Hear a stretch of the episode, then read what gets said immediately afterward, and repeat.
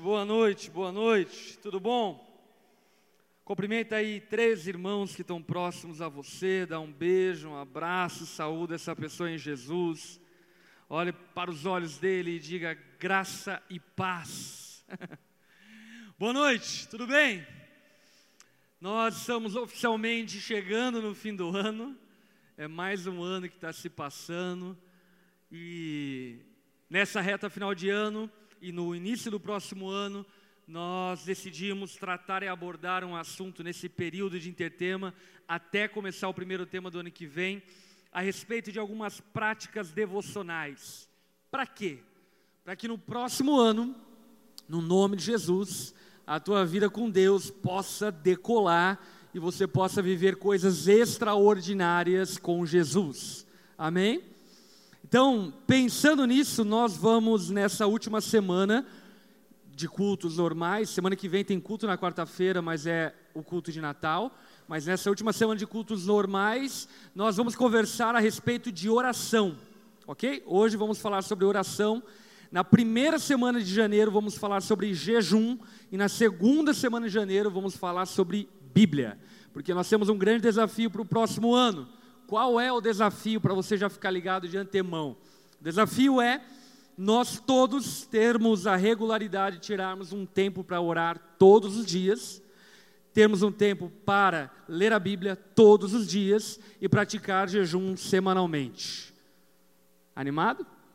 E obviamente para isso a gente precisa ter fundamentos para que não seja vazio essas obras e isso que nós vamos fazer, mas que pelo contrário tenha o seu poder atuante e seja eficaz a partir do nosso entendimento transformado por meio da palavra. Amém? Já que vamos falar sobre oração, vamos orar? Baixa tua cabeça, fecha seus olhos, vamos conversar com Deus. Pai, obrigado por seu amor, graça, bondade.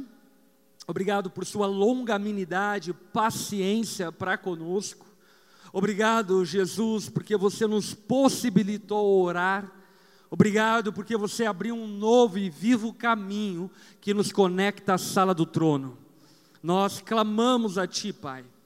Dá-nos entendimento profundo acerca dessa arma poderosa que todo aquele que crê em Ti tem, que é conversar, falar, pedir, clamar ao Deus Todo-Poderoso. Que nessa noite o Senhor possa nos despertar para essa prática devocional, para que no nome santo de Jesus sejamos homens e mulheres de oração, sejamos uma igreja de oração, que as batalhas que nós não conseguimos vencer no nosso braço, o Senhor possa ir adiante de nós e nos dar vitória, que no nome de Jesus, ó Pai, tenhamos um ano de 2020 extraordinário na comunhão contigo, num relacionamento pessoal, íntimo contigo. Abençoa-nos nessa noite, dá-nos entendimento, dá-nos revelação da tua palavra. Nós oramos e clamamos e pedimos no nome de Jesus. Amém e amém. Abra a tua Bíblia no Evangelho de Mateus, no capítulo 6. Evangelho de Mateus, capítulo 6, do verso 5 em diante. Nós vamos conversar a respeito desse trecho do Sermão do Monte. Lembrando que essa porção textual contida no Sermão do Monte a respeito da oração, ela faz parte de um conjunto de vários outros mandamentos e várias outras doutrinas, encorajamentos que Jesus profere no famoso e conhecido Sermão da Montanha, no Sermão do Monte, onde ele está estabelecendo a nova forma de viver a partir do entendimento da fé cristã, do entendimento do Verbo de Deus encarnado. E por esse motivo, Jesus, durante o Sermão do Monte, vai abordar a respeito de justiça, vai abordar a respeito de esmola, vai abordar a respeito de jejum, de oração e tantos outros assuntos fundamentais para a nossa conduta ética, moral e prática na vida cristã. No verso 5, quando Jesus inaugura o trecho onde ele vai ensinar acerca da oração, ele começa dizendo o seguinte: e quando vocês orarem, quando vocês orarem, quando vocês orarem. É muito interessante essa maneira como Jesus inicia o Sermão do Monte, porque de maneira muito evidente ele não dá brecha para que nós não oremos. Ele fala, se por um acaso vocês orarem. Ele não fala, talvez, quando lá vocês orarem, quem sabe algum dia se vocês orarem, não. Jesus diz, quando vocês orarem. Sabe por quê? Porque o cristianismo, em essência, é oração. Como assim? A fé cristã, ela é a fé que nós, uma vez, por revelação do Espírito Santo, abraçamos de que, através de Jesus, nós fomos conectados a Deus. E através de Jesus foi aberto um novo e vivo caminho, aonde nós podemos chegar na sala do Todo-Poderoso, do Criador dos céus e da terra, aquele que fez todas as coisas. Sem Jesus, ninguém vai ao Pai, mas Jesus é o caminho, a verdade e a vida. E por meio dele nós vamos até o Pai. Então a fé cristã, ela tem a premissa de que nós somos reconectados com o Criador. Portanto, a oração é o meio de se relacionar com o Todo-Poderoso. E por isso que eu afirmo que em essência a vida cristã é oração. Em outras palavras, se obviamente você ainda não desenvolveu um hábito de oração, é outra história, mas o que eu estou dizendo basicamente é, se você não vive uma vida de oração, nem cristão você é. Porque o cristianismo tem como base a oração. Relacionamento com Deus, relacionar-se com criação, com o Criador. Cristianismo não é uma série de regulamentos e regras que nós devemos observar morais, mas é relacionamento. E por esse motivo que Jesus inicia esse trecho dizendo, quando vocês orarem. Se nós estamos tão fracos que só podemos deitar parados e respirar, que o nosso suspiro seja uma oração. Amém? Se nós estamos abatidos ao ponto de não ter nada para falar, que a nossa respiração seja uma oração, porque no fim das contas nós fomos chamados não apenas para orar esporadicamente, mas para vivermos uma vida de oração, ao ponto de que a Bíblia nos diz que nós devemos orar sem cessar. E aí eu quero chamar a tua atenção para uma frase, presta atenção. Quando você não consegue orar como deve, cuide para orar como você pode. Pastor, eu não tenho uma sala de oração na minha casa, eu não tenho um lugar separado para orar, criança correndo, criança pulando, ranho para limpar, e trabalho, correria, acordar cedo, dormir tarde, eu não tenho como orar. Quando você não pode orar como deve, cuide para orar como você pode, mas não deixe de orar. Ore como dá, mas não deixe de orar. E na medida em que você orar como der, você naturalmente vai desenvolver hábitos e meios saudáveis para se aprofundar num relacionamento com Deus através da oração. Orar é relacionar-se com Deus. Por esse motivo é necessário que nós oremos, ainda que com limitações e dificuldades, é necessário que nós conversemos com Deus que nos salvou, nos redimiu, nos reconectou com Ele, nos fazendo uma família junto com Ele, amém? Olha só, por exemplo, que Salmo capítulo 32, verso 6 diz, portanto, que todos que são fiéis orem a ti, enquanto pode ser encontrado, quando as muitas águas se levantarem, elas não os atingirão. Que todos os que são fiéis, orem a ti. Percebe? É um chamado para todos aqueles que amam a Deus, para aqueles que servem a Ele fielmente. Ainda Lucas 18:1, então Jesus contou aos seus discípulos uma parábola para mostrar-lhes que eles deveriam orar sempre. E não desanimar. Orar às vezes? Não. Orar sempre. E não desanimar. Continuar tendo uma vida de oração. É importante que entendamos que a oração, ela faz por nós aquilo que os nossos braços são incapazes de fazer. E além de fazer por nós aquilo que os nossos braços são incapazes de fazer, ela também nos ensina a perseverar, a continuar crendo, a não desanimar. Por esse motivo, Jesus, ele deixa uma parábola que é contada em Lucas 18, para que nós aprendamos a orar sempre, sempre. Não desanimar, não parar de orar, não parar de clamar, não parar de pedir ao Senhor, mas sempre orarmos. Um segundo de oração é mais eficiente que um ano de murmuração, como diria Charles Spurgeon. Nós gastamos muito tempo murmurando, sim ou não?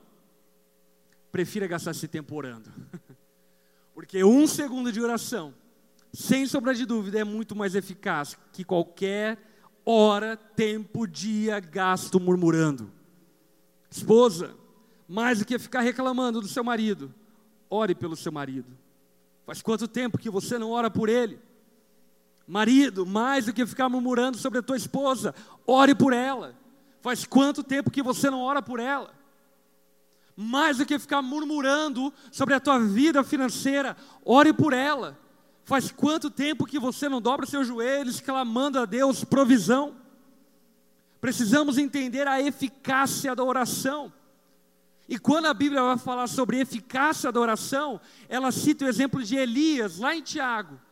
Quando em Tiago diz o seguinte, olha, Elias era homem como nós. Homem como nós. Porém, ele orou. E quando ele orou, Deus reteve a chuva. E ele orou novamente, e Deus mandou a chuva. Olha para quem está ao teu lado e diga, a oração é poderosa. Meus irmãos, olha para todos os relatos da palavra de Deus. Por meio da oração o mar vermelho se abriu, por meio da oração a chuva foi retida, por meio da oração Deus mandou maná do céu, por meio da oração paralíticos andaram, por meio da oração cegos viram, por meio da oração famílias foram salvas, por meio da oração leprosos foram curados, mortos ressuscitaram e nós não oramos. Por quê? E ainda mais, muitos não oram e ainda se perguntam, por que Deus não faz na minha vida o que faz na vida dos outros?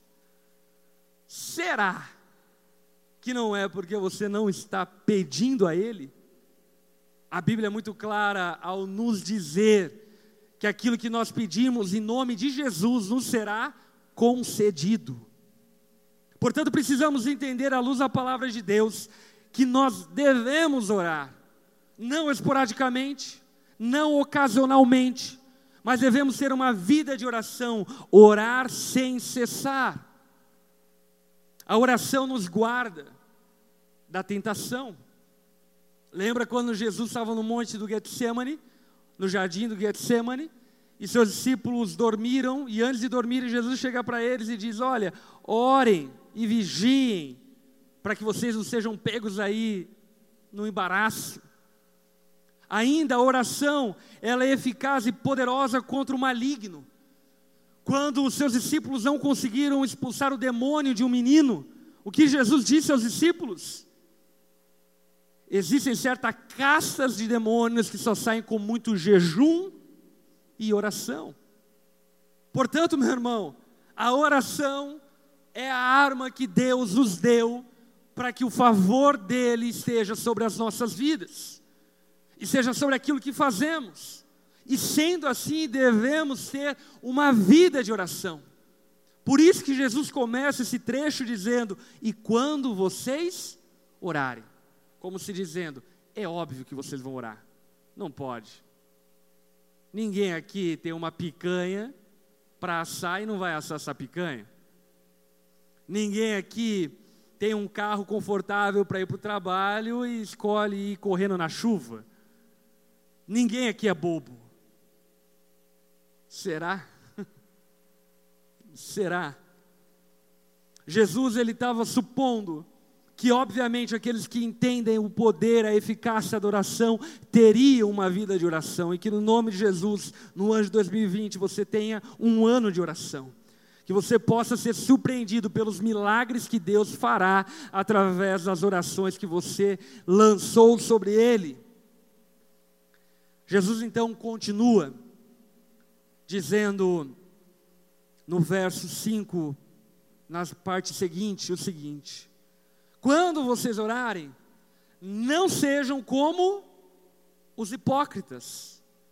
Eles gostam de ficar orando em pé nas sinagogas e nas esquinas, com a finalidade de serem vistos pelos outros. Eu asseguro que eles já receberam a sua plena recompensa. Preste atenção nessas palavras de Jesus. Ele está ensinando uma chave de entendimento para que tenhamos uma prática de vida de oração eficaz. Qual é a chave de entendimento? Ele está dizendo: olha, quando vocês orarem, que é claro que vocês vão orar, não sejam como os hipócritas. Eles oram nas esquinas, eles oram nos lugares, a fim de serem vistos pelos homens. E Jesus diz: olha, se eles oram para serem vistos pelos homens, eles já foram vistos e já receberam a sua recompensa. Portanto, não receberão nenhuma recompensa daquilo que oraram, porque a finalidade deles era ser visto. A finalidade dele era ser percebido como homem espiritual, percebidos como pessoas religiosas e coisas do tipo. Portanto, a chave de entendimento que Jesus está nos dando é que a melhor maneira de desenvolver uma vida de oração eficaz, sabe como é? Orando sem que ninguém nos veja. Pastor, você está dizendo que é pecado orar publicamente? Longe de mim, é claro que não. Mas o que o texto bíblico está dizendo é que é tentador orar publicamente. É tentador em qual sentido? É tentador no sentido de que nós podemos estar orando para falar bonito, no jantar da família. Altíssimo, obrigado pela vossa refeição que me deste. E não tem a ver meramente com palavras, mas tem a ver com o coração. E aí então Jesus diz: olha, aprenda a orar em secreto. Aprenda a orar em segredo. Tome cuidado para não agir como os hipócritas, porque facilmente, você pode desviar-se de uma fé genuína e autêntica e entrar num lastro de religiosidade e hipocrisia. Deixa eu te falar algo, meu irmão. O pecado da religiosidade e da hipocrisia só pode ser cometido por quem quer buscar a Deus. Ateus não cometem esse pecado. É só crente que comete esse pecado. E sendo nós aqueles que são vulneráveis a se tornarem hipócritas no que diz respeito à religião, o que Jesus está nos alertando é que nós não devemos ter a postura, a atitude que esses hipócritas tinham, que trocaram o propósito da oração. A oração agora para eles não é mais relacionamento com Deus, a oração para eles agora é performance. E por isso eu posso afirmar categoricamente para você: se você só ora publicamente quando você está com o seu grupo pequeno, quando você está na igreja, quando você está numa reunião de oração ou algo do tipo, provavelmente você não sabe orar. E provavelmente a tua oração nunca será respondida. Porque naturalmente, o que se demonstra é que a tua finalidade é muito mais social do que espiritual.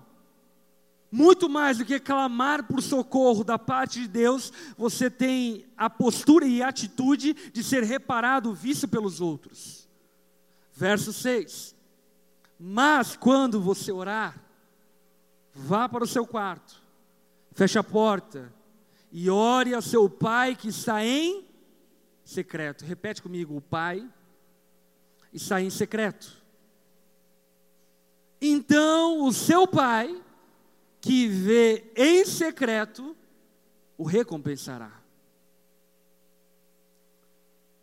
Meus irmãos, o pai está em secreto. Como é importante nós entendermos isso. Pastor, você está dizendo então que Deus fica no meu quarto, escondido debaixo da cama, dentro do armário? Obviamente que não. O que eu estou dizendo e afirmando para você é que se o teu coração não tiver disposto a acessar esse Deus secreto, esse Deus íntimo, esse Deus que se relaciona conosco de maneira pessoal e não em atacado, você não colherá os frutos e a recompensa da oração. O Pai está em secreto. E a melhor maneira de você despistar a tua tentação de transformar a oração em uma ferramenta meramente religiosa, sabe qual é? Vá para o seu quarto, fecha a porta do seu quarto, deixa o teu celular na sala, amém? E ora seu Pai que está em secreto. Essa coisa de deixar o celular na sala também é importante. Não só porque agora invadem as câmeras de celular e invadem os celulares, mas também porque muitas vezes você é tentado a transformar a tua vida devocional em um ato público de demonstração de performance. Pastor, é errado eu publicar que eu orei? Não, não é errado. Agora, se você publicar, você corre uma grande tentação de transformar a tua oração em algo ineficiente, porque você corre a tentação de trocar a finalidade, substituir qual é o motivo da oração. Portanto, o Pai está em secreto e precisa ser encontrado em secreto.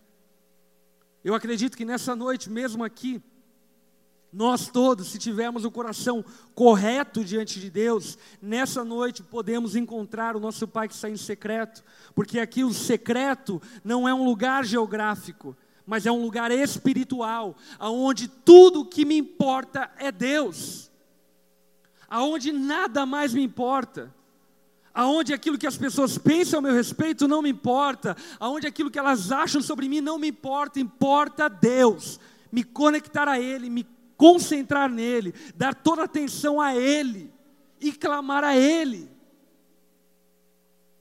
Devemos orar em secreto, para que encontremos o Pai que está em secreto. Aquele que ora em particular, com certeza tem a sua oração ouvida por Deus. Aquele que ora publicamente, não necessariamente.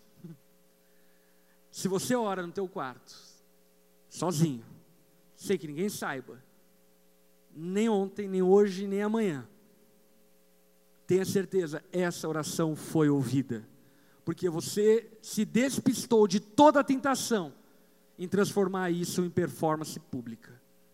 Amém.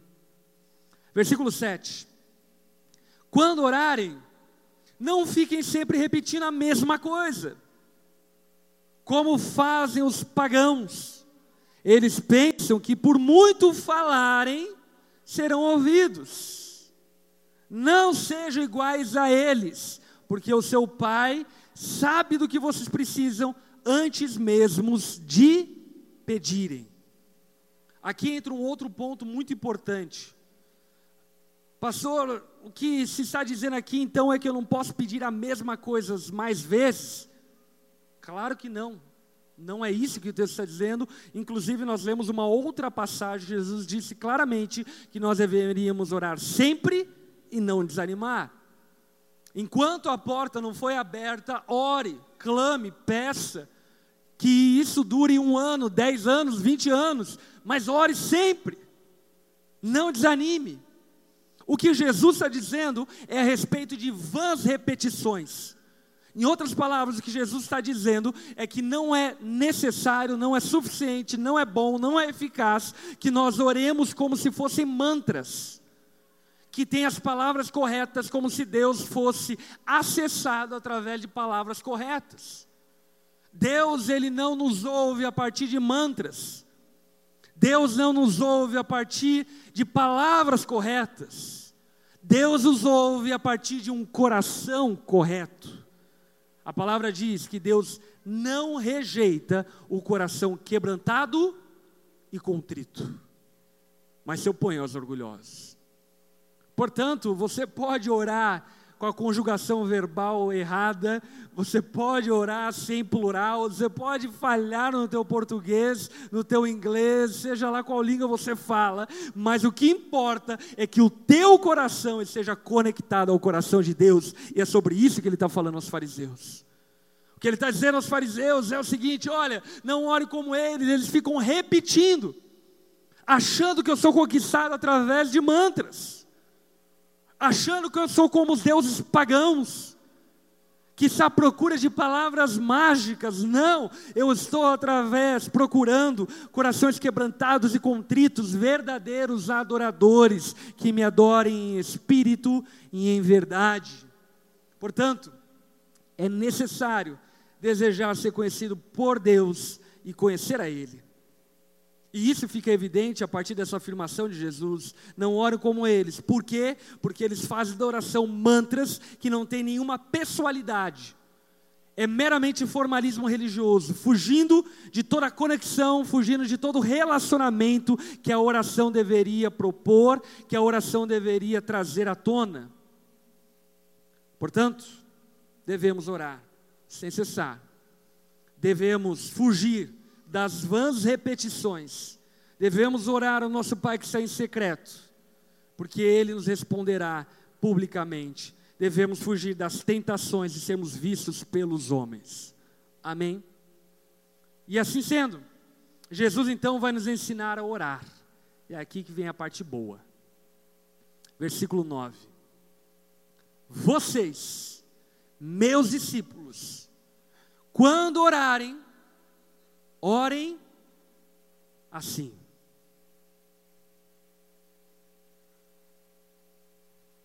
Pai nosso, que está no céu, santificado seja o teu nome. Perceba algumas coisas. Na verdade, enfim, a oração do Pai Nosso é uma oração que só ela, enfim, daria para escrever um livro. Na verdade, daria não, foram escritos muitos livros sobre a oração do Pai Nosso. Mas o que eu quero te dar aqui é algumas chaves de entendimento sobre a oração do Pai Nosso. A maneira como Jesus nos ensina a orar, obviamente não como um mantra a ser repetido, mas como um esboço a ser seguido, como uma referência a ser seguido, começa com essa declaração: Pai Nosso que estás no céu, santificado seja o teu nome. Essa palavra, essa frase, ela nos traz algumas coisas à tona. Primeira coisa que deve nos trazer à tona: a consciência de a quem nós estamos pedindo. A quem nós estamos pedindo? Ao Pai Nosso. Mas o Pai Nosso não é qualquer Pai. Qual Pai é esse? O Pai que está no céu. Porque eu posso pedir coisas ao meu Pai que jamais Ele poderia fazer. Mas eu não estou pedindo a qualquer Pai. Eu estou pedindo ao Pai Celestial, aquele que pode todas as coisas. Agora perceba que essa frase, além de uma consciência de com quem se está falando, ela também traz à tona algo essencial na oração, que é o que? Adoração. Você vai perceber que a oração do Pai Nosso, ela começa com adoração e termina com adoração. Ela começa exaltando a Deus, reconhecendo a Deus, apontando para Ele, glorificando a Ele, dando a Ele a glória, dizendo que Ele é o Pai, dizendo que Ele é aquele que está no céu, sentado em mais alto e sublime trono. E ela termina dizendo: pois teu reino, o poder e a glória para sempre, amém. Portanto, o que eu quero que você perceba é que dentro desse esboço traçado por Jesus, a nossa postura ao orar deve ser uma postura de total e completa devoção. A oração precisa começar com adoração, com reconhecimento de quem é Deus. Continuando, no verso 10, a palavra diz: venha teu reino, seja feita a tua vontade, assim na terra como no céu. Isso é essencial. Uma vez que nós declaramos que Deus é o Pai, que Ele está no céu, que Ele sabe de todas as coisas, que nós o adoramos, quem nós somos diante desse Deus? Servos. Então nós oramos a partir da consciência de que a vontade dEle é melhor que a nossa. Oramos a partir da consciência de que aquilo que Ele tem para fazer em nossas vidas é melhor até mesmo daquilo que nós desejamos. E assim sendo, nós oramos: venha o teu reino. Não é o meu reino, não é a minha glória, não é o que eu quero, não é sobre mim, é sobre você. Jesus, eu oro a Ti que cure esse enfermo, não para que eu seja reconhecido como alguém que tem poder para curar, mas que você seja glorificado através dessa ação milagrosa. Deus, proveja sobre a minha vida recursos financeiros, não para que meramente eu tenha uma vida confortável, mas para que eu possa ser mais generoso com as pessoas ao meu redor. Você está percebendo? Essa oração, ela nos ensina a compreender o espírito da oração respondida. E o espírito da oração respondida é o espírito que clama pela glória de Deus, que clama pelo reino dEle, que clama pela vontade dEle. No verso 11, a palavra diz: dá-nos hoje o nosso pão de cada dia. Jesus, de maneira muito evidente, está nos trazendo à tona o motivo pelo qual nós devemos incluir na nossa oração o pedido das nossas necessidades diárias. Ele está dizendo: olha, me dá o pão de cada dia. Portanto, a oração, ela contém petições. Tudo que você tiver para pedir, peça a Deus, peça a Ele. Não quer dizer que tudo que você pedir a Ele necessariamente será feito como você pediu. Porém, Jesus, Ele deixa evidente que existe espaço na oração para que nós peçamos, desde as coisas mais banais até as coisas mais profundas e mais excelentes. Porque é algo que a oração também faz conosco, sabe qual é? Nós avaliarmos os nossos desejos. Tantas coisas que por vezes nós pediríamos a Deus, mas diante da oração nós ficamos tipo assim: não, eu não tenho como pedir isso para Ele. Eu não tenho como pedir para Ele tamanho absurdo. A oração, ela averigua a honestidade do nosso coração. E talvez você pense: ah, pastor, mas eu posso trabalhar e conquistar as coisas com o suor do meu rosto. Isso é verdade. Mas se você trabalhar e conquistar as coisas com o suor do seu rosto, você vai pensar que aquilo que você conquistou é mérito teu por fim de todas as contas. E eu preciso afirmar para você que não. E talvez você diga: ah, mas eu trabalhei tanto. Quem te deu esse trabalho? Fui eu que fui atrás, mas quem te deu o corpo para ir atrás? Você está entendendo? No fim das contas, nós precisamos colocar os nossos pedidos diante de Deus e clamar a Ele pelas nossas necessidades diárias, clamar a Ele por tudo aquilo que nós precisamos ou até mesmo desejamos. No verso 12, perdoa as nossas dívidas, assim como perdoamos aos nossos devedores. A oração é lugar de confissão de pecados, confissão de erros, de falhas. A oração é o lugar de você despir-se do seu orgulho e lançar-se sobre Deus, sendo quem você é, com toda a tua nudez e vergonha exposta diante dEle.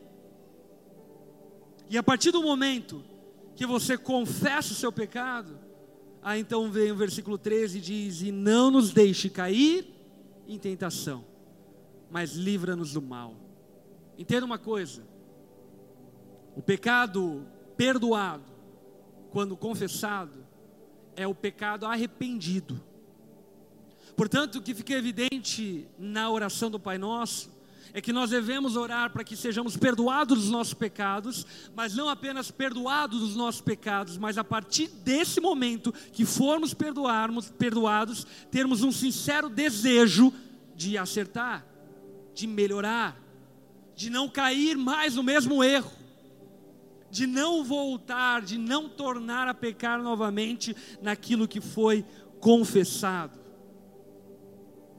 O texto ainda continua dizendo e encerra dessa maneira: porque teu é o reino, o poder e a glória para sempre.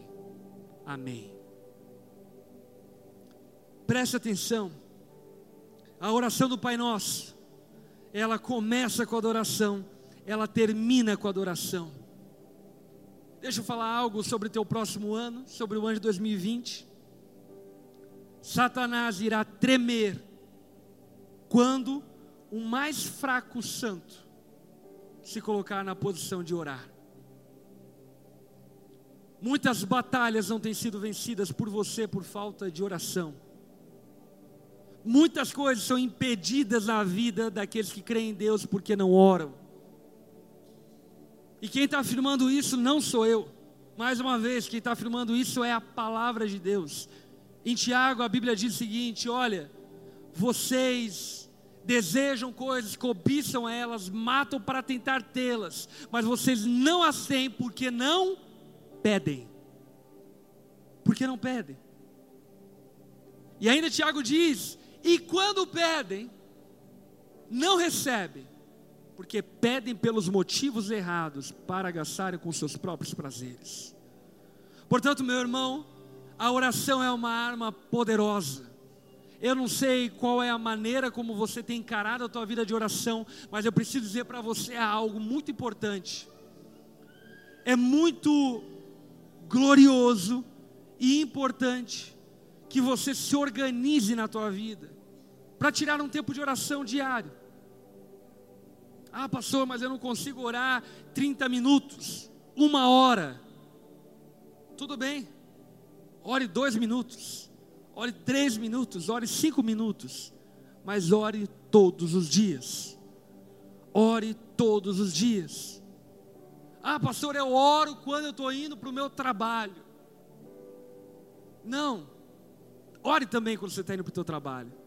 Mas facilmente quando você está indo para o teu trabalho, você se perde com as coisas da rádio, do trânsito, e você já acabou de perder o propósito pelo qual você estava orando.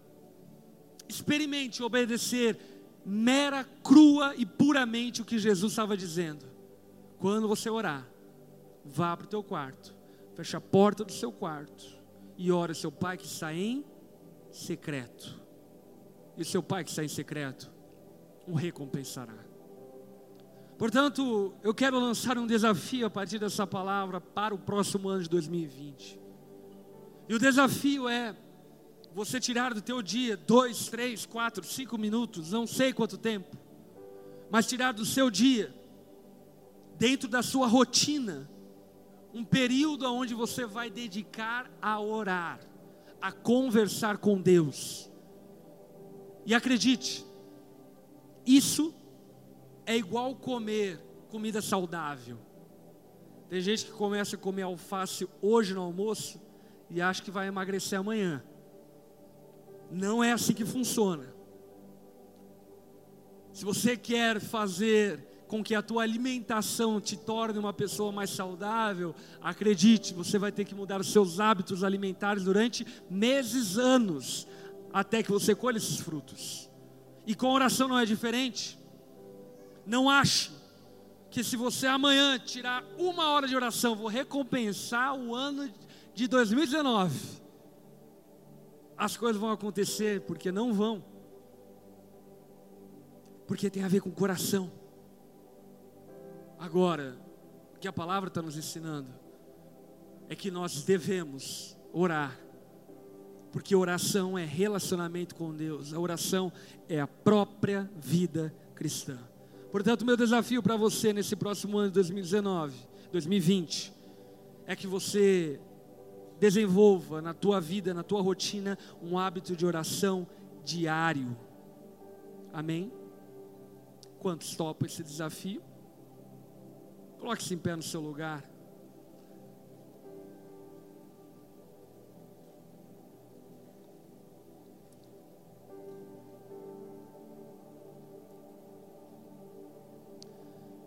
Vamos experimentar orar a oração do Pai Nosso, como ensinada por Jesus. Feche seus olhos. E eu vou te ajudar a sincronizar a tua oração. E agora, nesse momento de olhos fechados, por que fechar os olhos? Talvez isso até seja uma curiosidade de alguns. Não é porque você entra no mundo espiritual quando fecha os olhos, mas é para que você se concentre, para que você se concentre no que você está fazendo. E o que você está fazendo não exige que você veja, exige que você creia. Portanto, de olhos fechados, agora nesse primeiro momento, vamos orar a primeira parte do Pai Nosso.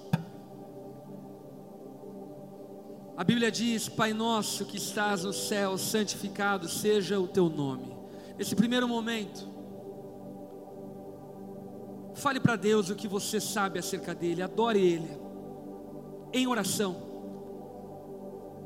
Diga para ele: Senhor, eu confio em você como meu pai. Eu confio que você tem cuidado de mim como um pai que ama os seus filhos. Eu sei que você é todo poderoso. Vamos lá, reconheça, traga a tua consciência quem Deus é, o amor dele demonstrado na paternidade e o poder dele demonstrado na sua santidade.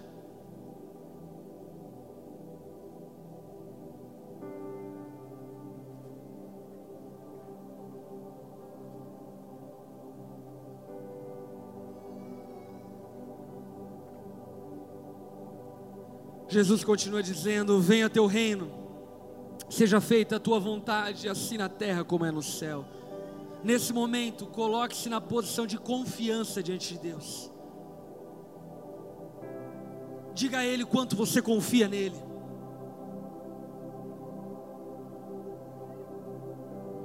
Diga a ele que você talvez não entenda os caminhos dele, mas ainda assim você confia completamente no amor dele.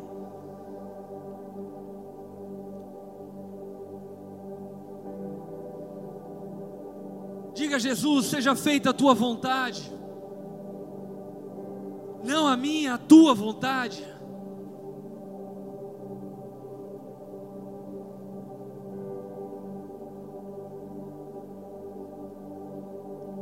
Então Jesus nos diz: dá-nos hoje o nosso pão de cada dia.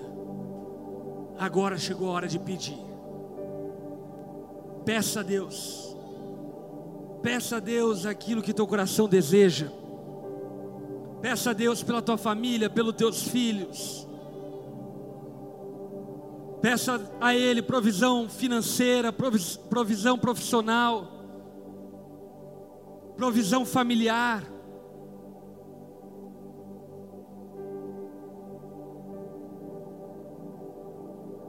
Vamos lá, seja ousado no teu pedido.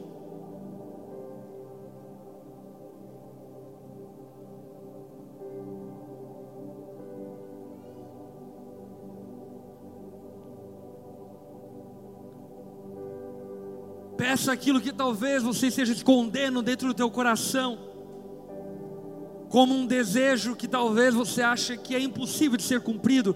Peça a Deus.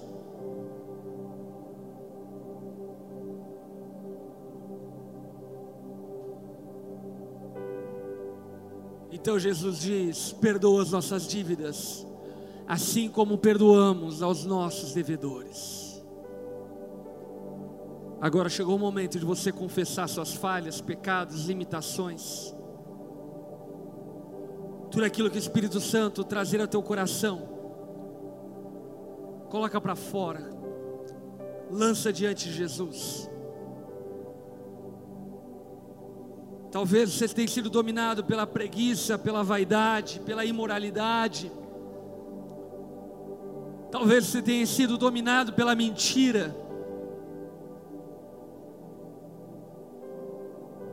Confesse seus pecados a Jesus.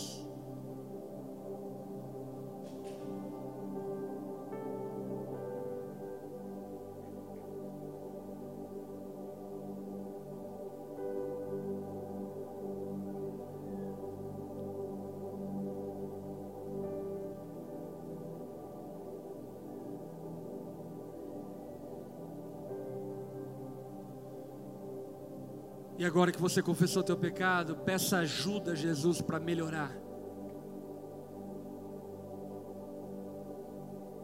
Clame a Ele por graça que te santifique das suas falhas, erros e equívocos.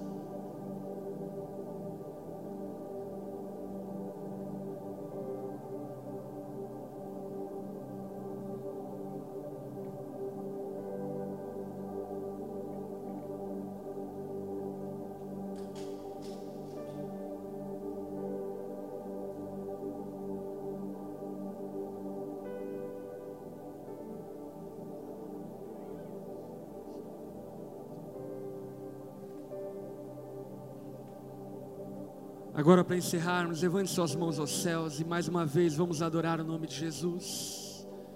Com suas palavras, declare palavras de elogio, palavras de honra, palavras que entronizem, que glorifiquem Jesus.